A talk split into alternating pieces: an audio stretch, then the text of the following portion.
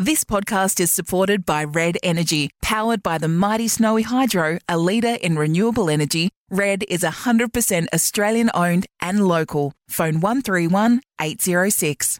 Congratulations! Victoria's housing market has rebounded strongly this year. Hammers were falling once again. Buy numbers per auction are actually up on last year. Rates, of course, on hold again at 0.25%. National house prices were still rising. A man's home is his castle, and today it goes under the hammer. Welcome to Under the Hammer for Red Energy. Moving house, call local energy retailer Red Energy. And welcome to Under the Hammer with Ben Reid from Ian Reid Buyer and Vendor Advocates. All thanks to Red Energy. Moving is hard, but switching your electricity and gas is easy. Call Red Energy today on 131806. My name is Jane Neild. I'm a podcast producer and sometimes host, and a little bit of a real estate tragic. And we're also joined by Claire Parks from Ian Reid Buyer and Vendor Advocates. Hello, Ben. Hey, Jane. And Good hello. Claire. Hi, Jane. It's a very interesting time to start a podcast in the real estate space. I sort of keep an eye on things that come up in my social media feeds. I like to think that I've got a little bit of a finger on the pulse, but nowhere near as much as you guys. So thrilled for the next eight weeks that we get to chat real estate at, I don't know, would you say, Ben, one of the most unusual periods in history you've ever seen in your career? Certainly is. I mean, I've been in real estate for 15 years and I've never seen anything like it. And my dad, you know, 40 years and he's probably the same. So we're really in un- uncharted territory at the moment. But at the same time, there's opportunities now for, for buyers and sellers alike that there maybe wasn't six months ago. So we're looking forward to actually being able to share some of those opportunities that might be popping up. And I guess being realistic about the state of the market at the moment.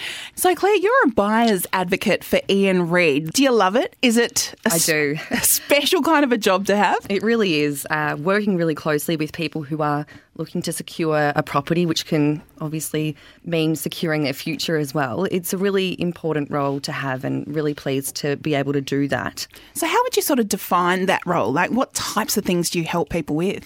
Yeah, so we're an independent service and we work directly and solely with the purchaser who comes to us. Uh, we then work with that purchaser to put together a plan based on their current situation, future goals, uh, and we tailor an approach that is specifically uh, for for them. Uh, from there, we then go out to the market and we canvass the whole market, including both on and off market opportunities. Uh, and we run a critical eye over properties that could suit the brief. So, would people come to you, Claire, when they're completely over the kind of weekly, week in, week out of having to contact multiple agents and, and they're just a little bit tired of that process themselves? Or do people come to you first up? A bit of both. Yeah, people come to us when they have already been out on the ground themselves looking for real estate and they may be uh, lacking understanding in the process, they may be lacking, lacking confidence or not enjoying the experience of dealing directly with agents themselves. And sometimes people come to us directly at the beginning of their search and we work with them from the very top of that. So, Ben, what's your role? You sort of, it, it strikes me that this is the yin and the yang of the office here with Claire and yourself. So, you're on the other side of the fence? Correct, yeah. So Claire's, Claire's our buyer advocate, and, and I'm predominantly vendor advocate. I'm the managing director of the business, um, but predominantly in the, the vendor advocate role. So, yeah, the other side of the fence essentially. Um, and, and our vendor advocacy business came about um, some 20 years ago. Uh, Ian, second generation in, in real estate. Ian Reid's my dad, uh, and he'd been in, in, real estate for 20 odd years and saw um, a gap in the marketplace whereby, you know, as a, as a seller, the average seller does this only once every statistically 11.6 years at the moment. So if you're not buying or selling real estate regularly, it's hard to know who to deal with, what to do. It's probably changed significantly since the last time you did it. It's changed in two months, let alone, you know, 11.6 years ago. yeah. So back in the 90s when the vendor advocacy business was starting to be conceived, uh, when uh, you were getting a mortgage, most people were going directly to the banks. They compare the CBA versus ANZ versus Westpac. Nowadays, more than 50% of people go to a mortgage broker. And essentially, that's what we do in the sale of real estate. All of our, our vendor advocates are experienced real estate people. And when you're looking at selling your home, instead of calling in the local real estate agent or trying to work out who to deal with and how to do it, you call us in and we give you independent advice, starting with what you need to do to your property to get it right for market ready. Uh, then who the best agents within the area are to, to consider, what the best methodology of, of sale is to achieve the highest and best price, and we guide them through that whole process. So, what type of people are coming to you, you know, in the last six months? I mean, we do have to reference the fact that COVID 19 has changed everything, and we will talk about that more this episode. But in general, what, what type of people? Investors or just your average first home buyer or second or third home buyer? Yeah, well, also, all vendors are relevant for our service if, you, if you're wanting the best advice when, when selling your home. But typically, um, we deal with investors, those that maybe are um, arm's length removed a little bit, and, and they just want to make sure that they've got the right advice, the right price, the right agent for them and their needs people going through um, some family issues, whether it be um, deceased estate and executor of the estate, having someone independent to be able to handle that process, and same goes with divorces, um, having someone that they know is independent and helping both sides of the ownership and making sure their best interests are looked after. There's plenty of people in real estate that have sold before and had poor experiences. Uh, and the second time around, I think, well, well, we don't want to do that again. You know, so how can we do this differently? How can we make sure that our best interests are looked after? Now, Claire, do you sometimes feel like you're a little bit almost like, I don't know, a counsellor or a therapist? People have had really difficult times. I know someone who actually used your service that is a colleague of mine. I think we asked him every day for 18 months whether or not him and his partner had had a successful purchase yet every time, nah, we got outbid, we just totally were off track. And you must really become a confident yeah, absolutely. we we become really good friends with our clients a lot of the time as well because we are spending so much time with them um, and really getting to know them and their needs, so we can best help them. So yeah, there is an element of being that confidant as well, and they have to have that trust in us, which is then what brings us closer together too. Now, buying a home is probably the biggest investment that someone is ever going to make in their life. I mean, that's still very much a stressful situation. Yeah, it is. So, your owner occupied property for the average Australian is the biggest investment you'll ever make. So, and when you're only doing it once every 11.6 years, and if you're not familiar with it, it causes stress. And even when things go well and it's a successful sale and it's been pretty smooth, most people still find it very stressful. Mm, moving houses and buying houses, selling houses, very, very stressful stuff. You are listening to Under the Hammer with Ben Reid from Ian Reid Buyer and Vendor Advocates and his colleague Claire Parks. My name's Jane Newt. We are doing it all thanks to Red Energy. Moving house? Call local energy retailer Red Energy. Still to come, Ben and Claire have some tips for sellers at the moment, tips for buyers in the current market. And we're going to talk a lot about how COVID 19 has changed things.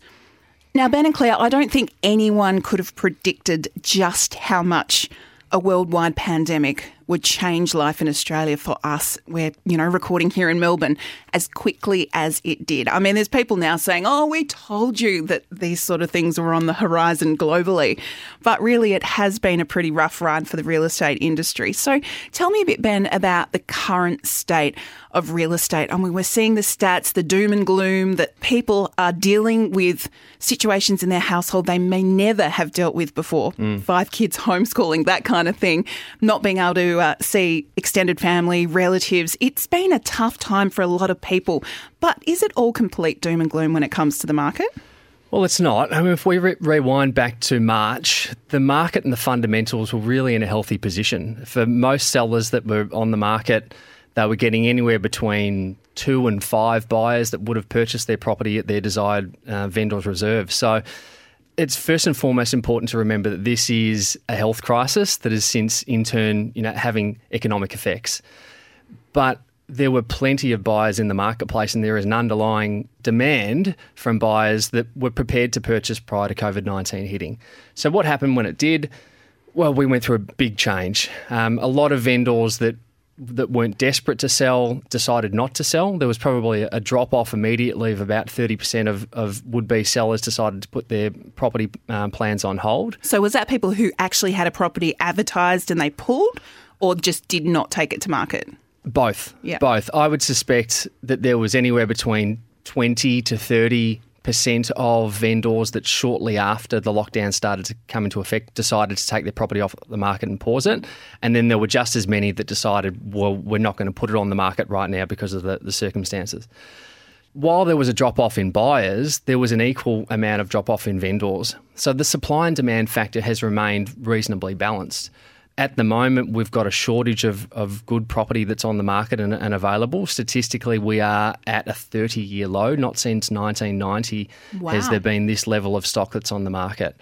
So for the good properties, they're still getting really good competition, and, and um, by and large, the market's held up reasonably well. Does the fact that we have our borders closed and, you know, I from what I understand, one of the big drivers on Melbourne prices especially is immigration and people moving to Melbourne and wanting to make it their home.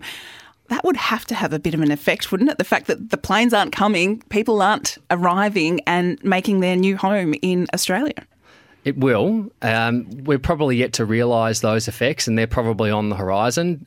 There, uh, I read that there's an estimated drop off of about 85% in immigration over the course of the next 12 months. So your overseas buyers are certainly not going to be as active in the marketplace as they have been over the last couple of years, which gives an opportunity uh, for Australian citizens that were maybe um, being uh, competed against and outbid by internationals or investors to come back into the marketplace. Yeah, that's where you start to see the upside of things, isn't it? Like I myself, I own one little property. It's a little weekender. Was my original house in Ballarat. Budget, budget. But for five or six years, my partner and I have not even thought about trying to buy in the eastern suburbs where we rent because we just see the developers and, and you know, international investors beating us to it. So there is a bit of a bright side. there'll be somewhat of a changing of the garden. I guess depending on what happens locally with our economy, and there's a, a few things to play out from there. No doubt we're going to have some bumps in the road, but one thing that we know f- for certain is that internationally, the, the governments are going to be throwing trillions of dollars to um, allow people to get through this. So there will be those supports in the way of JobKeeper and JobSeeker. Um, we expect that later in the, the year there'll probably be first home buyer grants and incentives to get people back spending again. So um, for every negative at the moment, there is certainly a positive on the other side. Okay, so hard facts. Have prices fallen? Yes, they have. For Melbourne in April, CoreLogic put out the numbers, and the drop was less than half a percent. Was was what the firm evidence had suggested, but they're based on settled property. So we've got to remember that there's a lag. There's a lag time of anywhere between thirty and ninety days. What we're seeing in the marketplace, and it, it varies from suburb to suburb, but we've we've seen a drop off of generally about 5% and up upwards to about 10%. But these, you know, the scaremongering, the, the um, predictions that things are going to drop off by 20 to 30%, we're certainly not seeing that in the marketplace at the moment. Claire, are you having people come to you now for the first time thinking, ooh, this could be my little window of opportunity? Definitely. Uh, as Ben was saying, it is there's the upside is that it might mean that someone who wasn't perhaps in a position toward the end of the year, uh, they're now in that position where they've had a little bit more time to save. The prices are, are coming off to a degree in some places. They may now be able to afford, well, a better property or a larger property in a position that they perhaps didn't think was possible. So it has been given that bit of a bit more flexibility as well. Now, talk to me about vacancy rates. So, we're recording probably five minutes from an area in Melbourne called Docklands, which has, mm-hmm. has had massive, massive development. You know, we're not far from major universities that attract international students. There is a lot of housing in Melbourne, which is directly related to housing international students when they come here to study. Are the vacancy rates starting to climb? Are we seeing some of these apartments, especially in perhaps even newer builds, starting to become empty? Yeah, so vacancy rates refers to rental properties and, and being vacant.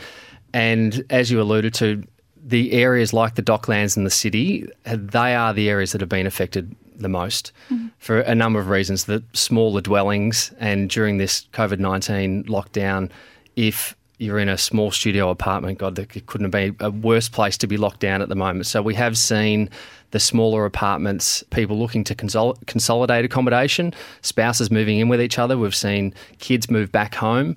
I read a statistic the other day that tenants under 25, one in four, have moved back home. Wow, that's Yeah. incredible. Yeah, so that's a it's a steep increase for a number of reasons.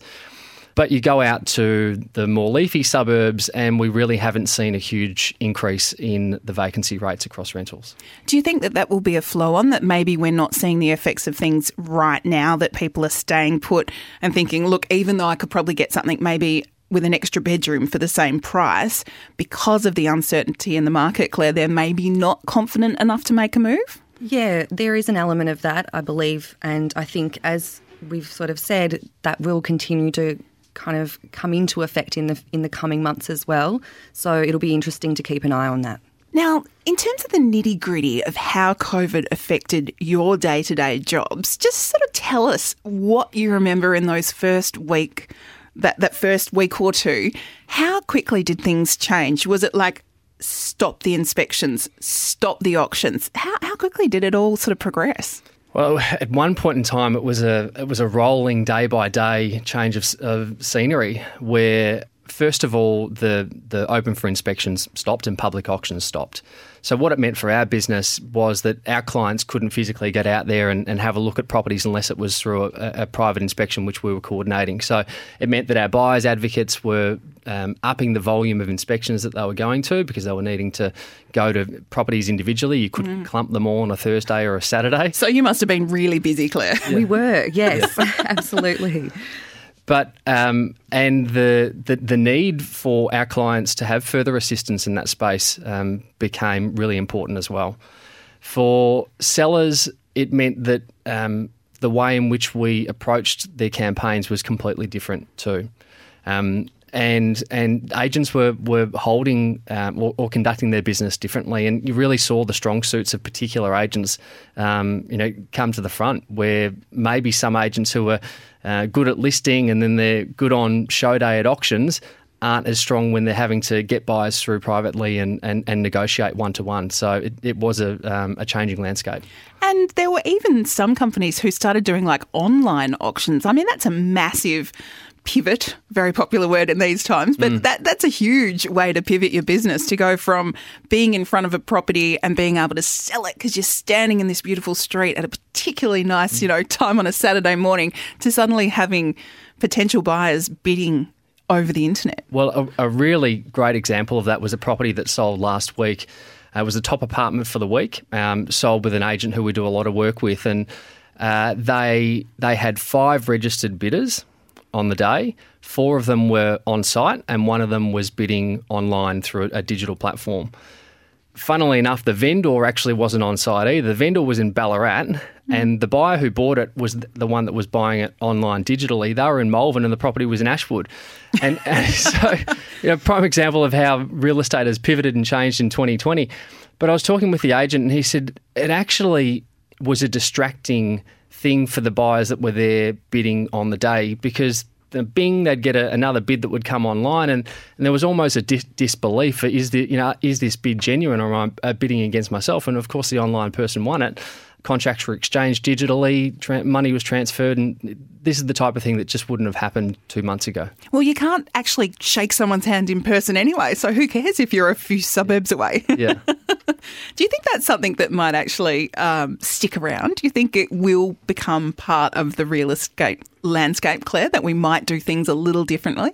I do think it's something that uh, is here to stay, in, in, to some degree at least. Uh, yeah, it's it's certainly looking different now, and although we've got auctions and opens back on, almost back to normal, uh, but I think some practices will remain, such as perhaps the handshakes and distancing from other people and things like that. Because it can be a huge job just getting to auctions to even bid. I mean, you know, with a friend who was going to auctions, it's like, well, we've got to try and get across peak hour Saturday traffic. Mm. Uh, to one part of Melbourne to the other, if it's not all in the same little suburb, you really, it's like a full time job. yeah, for sure. I mean, that, that is a scenario whereby we might have seen previously where we've had two auctions for the, the one client that might have fallen within 15 or 20 minutes of each mm. other, and we'd either need to have another advocate attend that, that uh, auction. These days, we can probably just register online and, and uh, be multitasking. Now, how are we all sort of feeling about the role of the banks? Because, of course, we can all have our real estate dreams, our real estate fantasies, but unless you've got the savings and the finance, It's a it's out of reach for a lot of people. So what's the general feeling on the banks? Are they freezing mortgages? Are they being responsive to their customers who are saying, "Hang on, we've got trouble at the moment"? So they're, they're playing a really important role right now, and we are seeing a, a, lot of mortgage stress that's come about because of the rise in unemployment, and unemployment numbers are starting to creep towards eight or nine percent. Mm. But the banks are putting freezes or deferring their mortgage repayments um, which has, has kept the foreclosures uh, either very low or, or non existent. Now, that may come down the track, but we are in a, in a mortgage environment now that's as cheap as it's ever been. So if you have got the savings, uh, if you've if you've kept your job, um, the the banks are still lending um, and will be playing a pivotal role in getting the economy going again. Because we sort of forget that the banks need us as well, don't they? I mean, if they suddenly just didn't lend to anyone. No one wanted a mortgage. They need us as almost as much as we need them, Claire. yeah, absolutely. And I think that's why we've seen the shift in interest rates as well um, is reflected in that. So they're trying to make it, you know, things to keep moving along. Now, you guys are way too young to remember, but when I was sort of, you know, just out of high school in the 90s, we had massive youth unemployment and interest rates were like 18%. You know, my sister bought a house and I was like, you're insane. The interest rates are crazy. So if we want to look at the upside, tell me about interest rates. Like, it's probably the lowest you've ever seen it, isn't it, Ben? Well, that's the lowest anyone's ever seen it. Yeah. Yeah. And the reality is that the interest rates of 17 or 18%, we're we may never see that in our lifetime because global debt is at a level now where it would just be unsustainable for interest rates to, to get to that level again. So, low interest rate environment is here to stay, um, at least for the next five years and beyond. And, and most economists and um, people in that space are predicting that this is this is the new norm. Now, they will certainly rise from their basement price that they are right now. Um, when that happens, it's anyone's guess at this point in time. Um, but for anyone who's an investor or a home buyer, they'd be uh, best to use this time to try and get ahead on their mortgages, try and pay down as much as they can to uh, put themselves in a position um, and have that, that nest egg or that um, uh, amount at the top that they can tap into if they need to. And look, thank goodness for people who may have, you know, at least one or two people in a household have lost their job or have had their hours drastically reduced. At least if you're maybe only able to keep up with interest only payments, thank goodness they're as low as they are. Mm, that's right. I mean, if you can if you can do it now when when the economy is really struggling, then you're only going to benefit once it picks back up. You're listening to Under the Hammer, and now it's time for some weekly tips from Ben and Claire.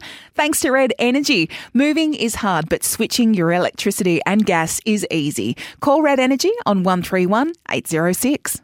What are some of your basic tips, guys, for people who are looking to get into the market at the moment? First and foremost, have your finance organised. So, what we mean by that is going either direct to your bank, or as we said, a lot of people are choosing to go via a mortgage broker, which is an independent service as well, most of the time. Uh, and make sure that you have a pre approval up to an amount. It's then at your discretion as to where you're comfortable within that, but you must have that in order prior to properly looking to scope out the market and, and work out where you will fit into the market. So, do you find if people don't do that and they haven't really got the finances sorted, Claire, that they might jump in quickly and then start having dreams and fantasies that aren't necessarily based in the reality of what the banks are going to play with? Yes, that is uh, definitely something that can happen. And we just advise that it is always better to know where you stand so that you can get a clear picture as to what is possible and achievable for you. And it will ultimately should cut your time on market down as well because you're starting uh, in the right space and know where you stand within that particular market. Just to add to that, there are a lot of buyers in the marketplace that haven't got themselves into that position where they know exactly that they can spend a certain amount of money. So they're making offers subject to finance. And as a vendor in this marketplace, they don't want to be looking at offers that are subject to finance where they're needing to accept the offer and then t- they're open to two weeks of a conditional period where it might all fall over. We see many vendors that are prepared to accept a lower price for their home because it's unconditional. Because they want to sell it Yeah. today and Yeah. not be up in the air for yeah, another so few I mean, weeks. if a vendor's got an offer of six hundred and five thousand as opposed to uh, which is unconditional as opposed to a conditional offer of six fifteen that might be two weeks, a lot of vendors in this environment are accepting the unconditional offers. So you'll be saving yourself some money by having that certainty. So get your finances in order. Tip one, I think that's a fantastic tip. Claire, do people come to you knowing where they want to live and having a suburb in mind? Perhaps it's near where they grew up or near friends and family. And does that change as they start to face the realities of what they can afford in that particular area? Is it worth doing your research on, on suburbs and the pros and cons of particular areas? Yes, research is key and it's something that's really important for us. So we always encourage buyers to do as much research as they can, whether it's before or during, you know, their time using an advocate or whether they're doing it on their own. So what we mean by research is uh, if you're not familiar with an area, get in the car, walk, drive, sorry, through the streets, get out of the car, look around, notice where the parks are, where the train stations are, all your transport options, what the homes look like in the area, what the neighbours in certain areas are like. But most importantly, as well, is to check out sold prices for properties that are similar to those that are of, are of interest to you. So that's something you can help people out with and say, look, here's a presentation, here's what's sold in this area in the last six months or so. You Yes. might need to be more realistic. Or, yes, this is actually in your price range. Go for it. Yeah. Look at this suburb. Yeah, that's part of the guidance that we provide. And, you know, at the moment, we know that uh, it is part of the legislation that uh, comparable sales uh, need to be given by the agent. It's about actually looking into those sales and seeing how comparable they are as well. You know, you want to be looking at something that's in a similar position, similar sized block of land, similar size internally, if that's, you know, bedrooms, bathrooms, parking. Those details are really important to look into at a, a deeper level.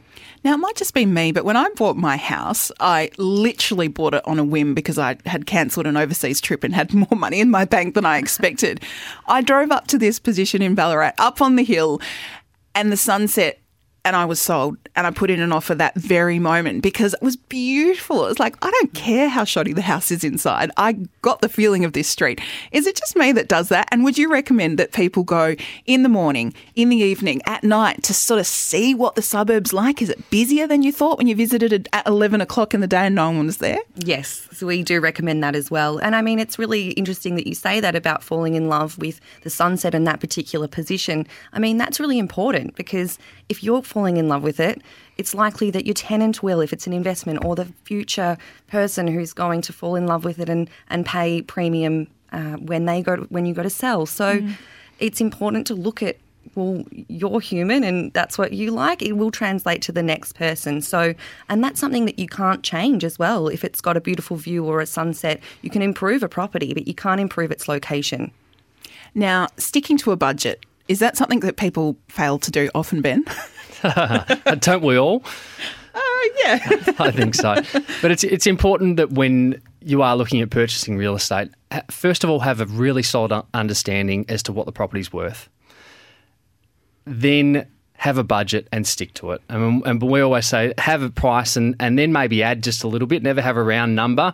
Um, add that thousand dollars or fifteen hundred dollars, but then stick to it because there will be other properties that will come up. Um, often we're dealing with with buy. Oh, this is the, this is the one we have to buy it. But then they come on board. We show them some other options, and they didn't realise that they could have got something that's even better if they used their head instead of their heart. And do people say to you, Claire, I know I'm going to get caught up in the moment. Please help me stick to my budget. yes, we hear that a lot, and a lot of people do employ us simply just for the bidding process. Yeah, okay. And what we encourage them to do is we will chat with them on the Friday night prior to the auction on Saturday, and we'll set that figure then. Uh, and we know we set it at a price that if someone is to pay another thousand dollars, we're prepared to let it go and walk away. And as Ben said, look for another opportunity that you never know, it might even look better on the other side. Be prepared to walk away. I think that is very sound advice. Now, Ben, we want some tips for sellers at the moment. Is the all important styling what you see on these amazing, you know, real estate TV shows? Is that still really important? Or are people going in thinking it's a strange point in history, we're just going to buy for the basic bones of it? Yeah, it's as important as ever. In fact, probably more so because buyers become really choosy and picky in this environment and they're becoming critical of um, little things where they need they feel like they need to spend money. You want buyers to be able to walk in and feel like it's just absolutely nothing to do and this is their dream home if we were if you're selling your car, you're going to thoroughly clean it inside and out. So just start with the presentation, declutter. Space is important in in this um, environment at the moment because we want something bigger, we want something better. Um, we always recommend for our clients to speak to a, a stylist, and as part of our service, it's a free consultation with a stylist, making sure that the property is presented as well as it can be. Do people often think they can do it themselves because they've watched Shaynna Blaze on Selling Houses Australia and I just need a few cushions and a couple of bits of furniture? They do, but I mean the irony is that most people can do it themselves, and it's the it's the the basic things done well that that do give you your biggest bang for buck. So making sure that you're decluttering as much as possible, stripping it right back, and then you can start to reintroduce some pops of colour and those types of things. But if you just get rid of most of your stuff and present it um, well, then that's probably ninety percent of the job done having an empty house? Is it harder to sell when it's completely empty if you just think, oh, stuff it, I'll just put everything in storage? yeah, we certainly wouldn't recommend it being completely vacant because once it's completely vacant, all of the little imperfections start to really ah, stand out. And, see, um, yep.